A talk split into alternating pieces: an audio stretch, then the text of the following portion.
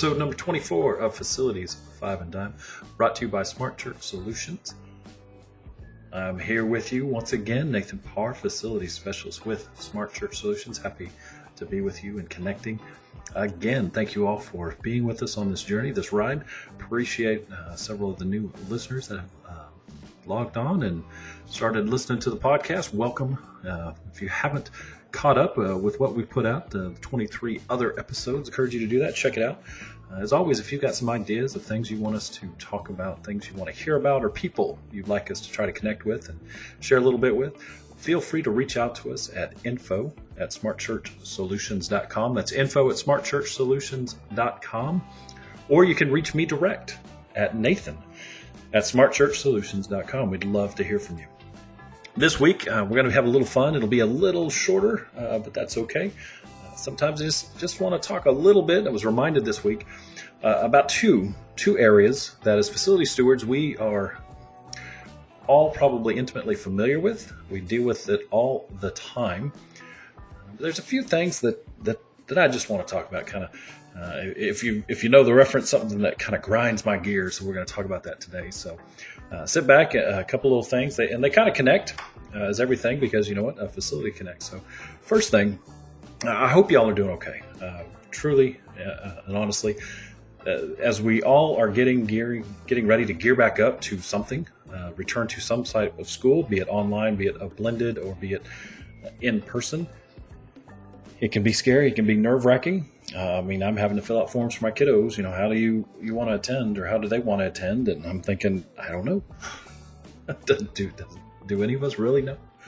Uh, and I hope, and I'm confident, everybody is working and trying to do the best thing possible to keep everyone as safe as possible, uh, sanitizing and cleaning and disinfecting. And one positive that we should all kind of be happy about is.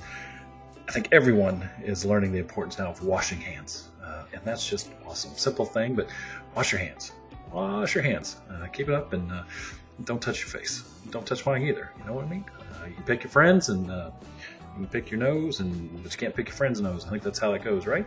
Uh, so we know not to do that anymore, and that's great, and that's good for all of us. And uh, so there you go. And, and, now when I don't like to hug and, and get real close to people, it's okay all that aside, uh, I, I, know it's crazy. Um, so know that uh, as as a team, I know we all are praying for those uh, that we come in contact that we work with this. I know as a church body, uh, Big C Church, I know we're all praying for each other. I know as your family, you're probably praying, reaching out together. So I want to encourage you to continue that.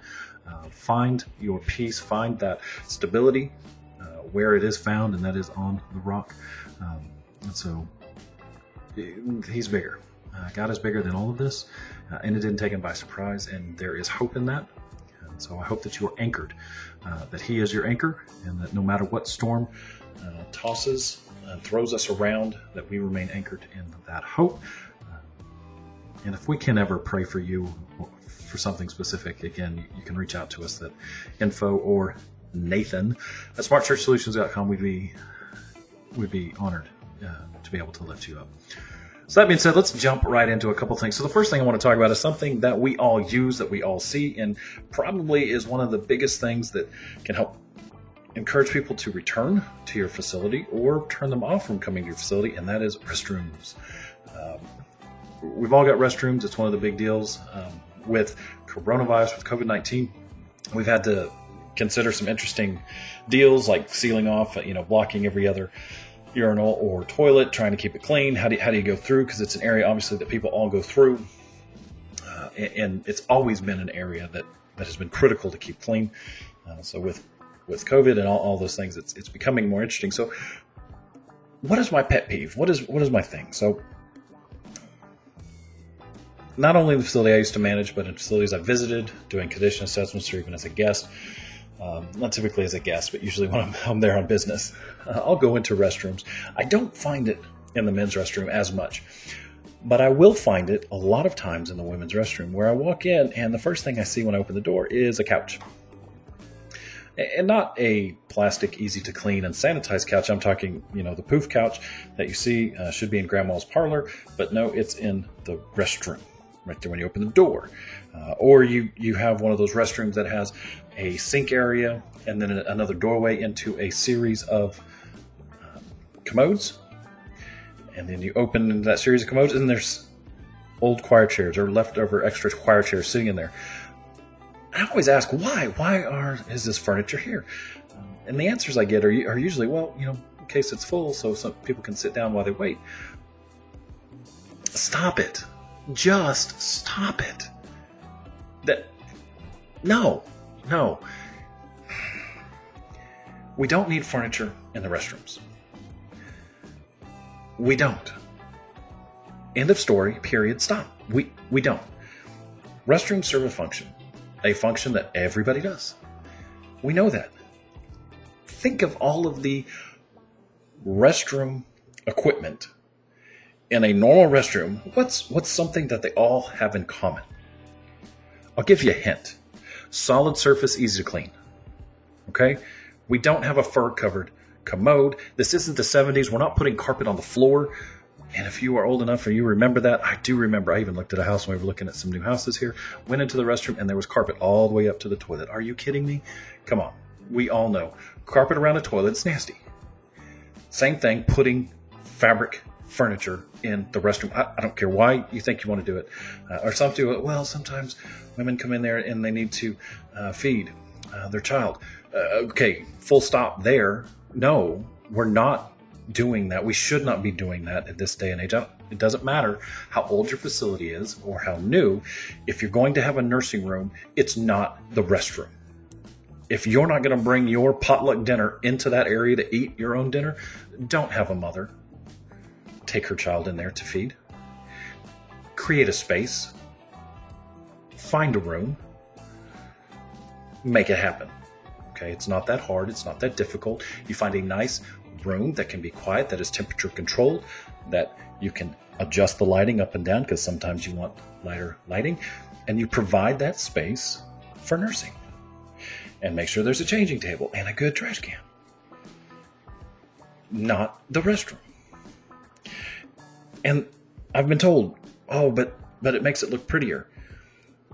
Do we really want people spending more time in the restroom? Is is that really kind of our focus? I don't think so. I hope not. And if people are wanting to spend more time in the restroom than out fellowshipping with the church body or or being in service, we've probably got bigger issues, and, and making a pretty restroom isn't going to fix it. So can we just stop? Just stop putting the furniture in there, and the women's and, and even the men's. Oh, I got got somewhere to I've got to put my Bible. I understand. I get it. There's there's things you can buy shelving, and if we put shelving and mount it to the wall or, or something, we, we need to take care of, and this is kind of the second part of this this little uh, discussion rant, however you want to say it. That I'm going to go into. We need to be aware of the guidelines for how far out something sticks out of, from the wall, from a certain height off the floor to a certain height above the floor. Um, from our favorite three-letter word, ADA, accessibility stuff. Okay, um, sticking out too far, it can impede traffic. Someone can run into it, and you think, "Well, I'm not, I'm not going to do it. I'm not going to run into it." you're not blind. And, and that's why we, we don't put stuff there. And you're not mobility challenged. So you may just be fine. But those who have mobility challenges, those who have accessibility challenges, that's an issue. And if we're going to be open, we should be open to all, and accommodating to all. And that's one thing we do. If we need to have a place to set a Bible, you know what? Put a series of shelving over there by the sinks or right outside the restroom door. If we can't trust our Bible not to get taken when we go into the restroom, we got some issues, right? Uh, or if you're there with somebody, hand your Bible off. Always make sure that the hooks are on the back of the door, especially in the women's restroom, because I understand they bring in a purse, they bring in a bag. I get it. Make sure those hooks are there. Make sure they are in good condition. That should be part of your standard preventative maintenance cycle is checking all the hardware in a restroom, right? Not just the latches, but all of the hooks, all of the uh, feminine hygiene trash receptacles in there, uh, in the ladies' restroom, uh, certain things like that. Uh, toilet paper holders in good condition, grab bars in good condition and working, all of those things. We should be checking that, and that helps again because I know the ladies bring stuff in, hang it off the hooks, good to go. and that's all standard and that's all regulated and there's where you know where you hang that where you put that that's all done. If you've got a modern building that's that's been built within the last several years you've probably had a survey done to ensure that it meets accessibility standards. If you've got an older building they may not. And that's that's common for a lot of us out there is we've got older buildings older, older property that were built prior to the adoption of ada or, and, and they don't have it and they've got smaller doors and they've got tighter uh, uh, partitions uh, and commode areas. And there's not a whole lot we can do sometimes with the way it is laid out. But we can certainly not continue to add stuff in. When you get plans, when you get a set of plans, when you're building a building and you look at the restrooms, I've never seen a set of plans that had a couch in the restroom. Never. Um, so dedicated room outside of the restroom, I'm fine with that. If you want a, a foyer before the restroom, if you want a dedicated room, go for it. Go crazy. But once you get into that door to the restroom, keep the furniture out, keep the shelving out, keep the stuff out there. Now, moving on. Uh, trust me, I could continue on that soapbox for a while, but moving on, it, it, as we go into kind of the accessibility reason for this one thing that I look at when I when I go to all these different places and work with different churches is accessible routes from the parking lot to the building. If someone is in a wheelchair, extreme example, um, and they can only navigate in a wheelchair and they're by themselves, can they park, exit their vehicle, safely get onto the sidewalks around the building and get into the building and go where they need to go? Modern construction generally have good accessible routes until we add things to mess it up, like put benches where we think we need to put benches, or move parking from one point to another because we want to move somebody else, or designate a bunch of spots on the first row, not next to the building, but you know, kind of across that drive area as accessible parking, and then we don't provide, you know, a marked crosswalk uh, or path. Or we, we put a bunch of accessible parking and we don't have curb cuts and easy ramping. Uh, I, I was in one place that had about 12 accessible parking spots right next to the building, which is where you want them, and it was nice. Except the the accessible ramp was was about ten foot to one side of the lat end of the row. So everybody who who parked in that accessible parking lot, they either had to a step up over a six inch curb to get onto the sidewalk, or they had to go to the back side of the vehicle and walk down the drive area to the ramp, which is obviously not very safe. So accessibility is a big deal. And during this time when we're slowed down, I challenge you to experiment. Get a wheelchair. Many churches will have an extra wheelchair in case somebody needs it in the thing, but find somebody with a wheelchair, either someone who is in a wheelchair who's willing to help you out, or find a wheelchair, borrow a wheelchair, and go start from where your accessible parking is marked in the parking lot. And you, in the wheelchair, try to navigate from that point into your building, into the worship center, and into the closest restroom, and into the closest room where you do Sunday school or small group gathering. See if you can do it. See what challenges come up to you. Do you feel safe rolling? Is the asphalt, is the concrete in good condition that you are expected to go across? Is there an opener? I've gone to many, the, the last few places I've been, um, they, there's no openers on any of the doors. So even if their parking is right, even if their ramping is right, they can't open the door. Somebody has to open the door for them. So there's no openers. So check that. And if you have openers, time it. Again, if you're not in a wheelchair, how long it takes the door to open, how long it takes to shut, you may not think about it, but try it in a wheelchair or even a walker. And again, mobility challenge, that timing is important. And you can find how long a door should time. Uh, again, it's all in the standards and regulations. If you need help with that, shoot me an email. I'd love to talk to you about it. This is, a, kind of important to me. And then again, getting into the worship center. Do you have an opener on your worship center doors? A lot of times we don't think about that. We think, well, we're always going to have an usher. Are you? Because you're not. And, and we don't think for all the times that we think we're going to have it. We need to understand that it's the one time that we need it and someone's gone, or the usher is inside the, the, the worship center helping somebody, or had to go to the restroom themselves. No one's there to open the door and they can't get in and then again to the restrooms we, we go in so any extra things like some sometimes i'll see where you enter the restroom and there's kind of a, a little short hallway and then right turn again it's nice to so you can't look in when the door opens But many times we'll see a trash can in that corner because people, you know, hey, we want to throw the, the uh, paper towels as, as you exit.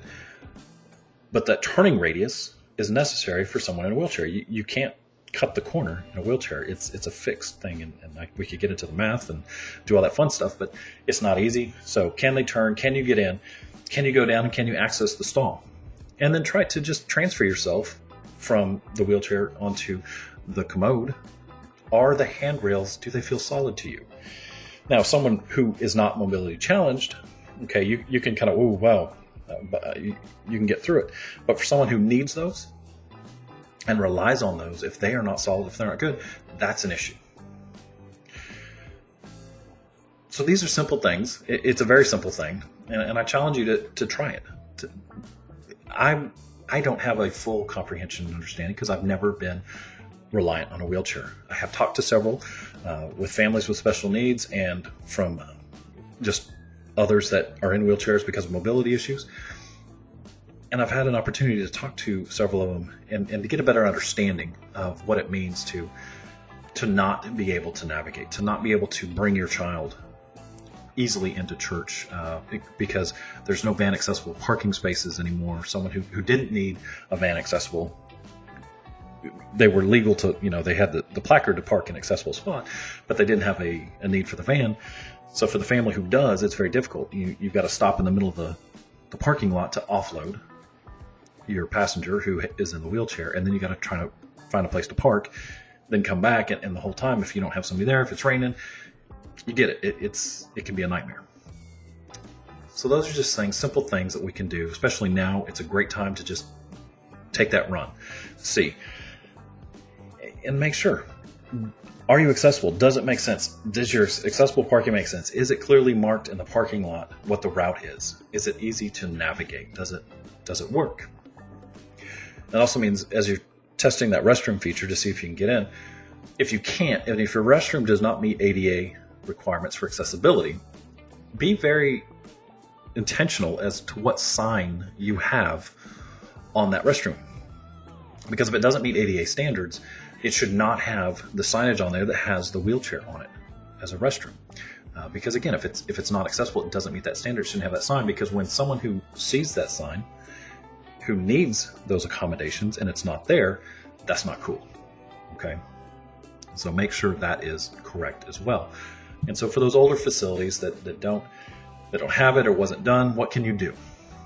Well, sometimes it, it's a matter of giving up a uh, gender identified restroom and make it, it a unisex so that you can take out um, one of the fixtures. Uh, usually, it's it's a men's restroom that gets uh, converted to a, a, unisex and an accessible one.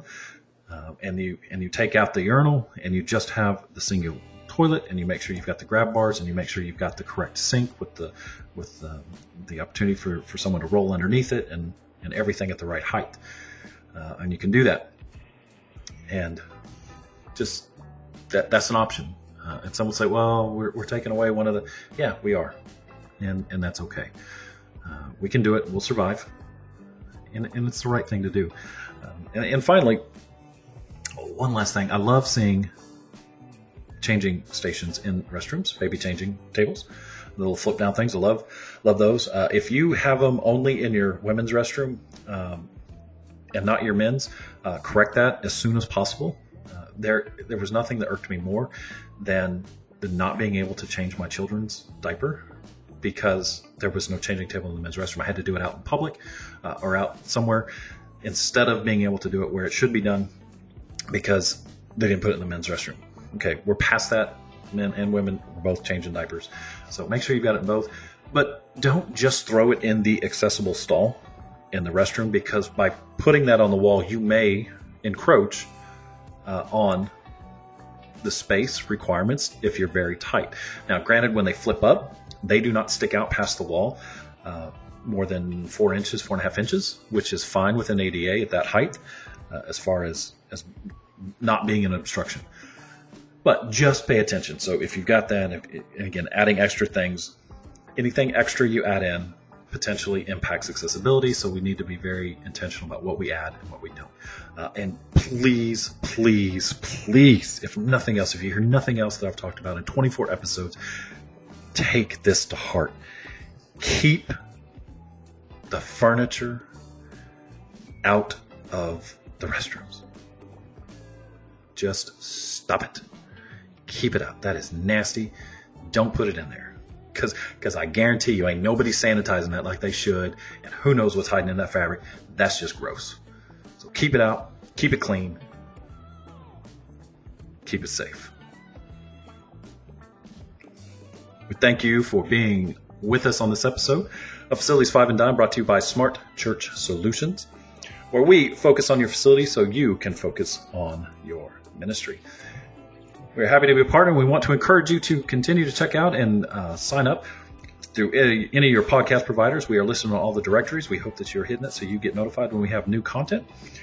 And we hope that you have signed up for our Facebook group, Church Facility Management Solutions. Search us on Facebook groups. Uh, request to be a member, and we would gladly have you on board and connect with facility stewards across the nation as we connect, talk, and communicate. Uh, and keep keep your eyes out. We will be hosting our first ever virtual conference, more than likely this year, and we hope for you to be a part. We'd love to get your input on that as we put it together, and hopefully we'll be able to transition at some point to an in-person conference. But obviously, for uh, uh, um, the way it is right now, we're going to do virtual first, make it easy and make it a 10. So we hope to see you on there. And again, if you need any information, additional information, extra resources, access to tons of great content, check us out at smartchurchsolutions.com. We've got tons of free resources there. You can sign up for our blog that goes out, and we are glad to connect, share with you, and to be on this journey with you. So thank you all. Have a wonderful rest of the day.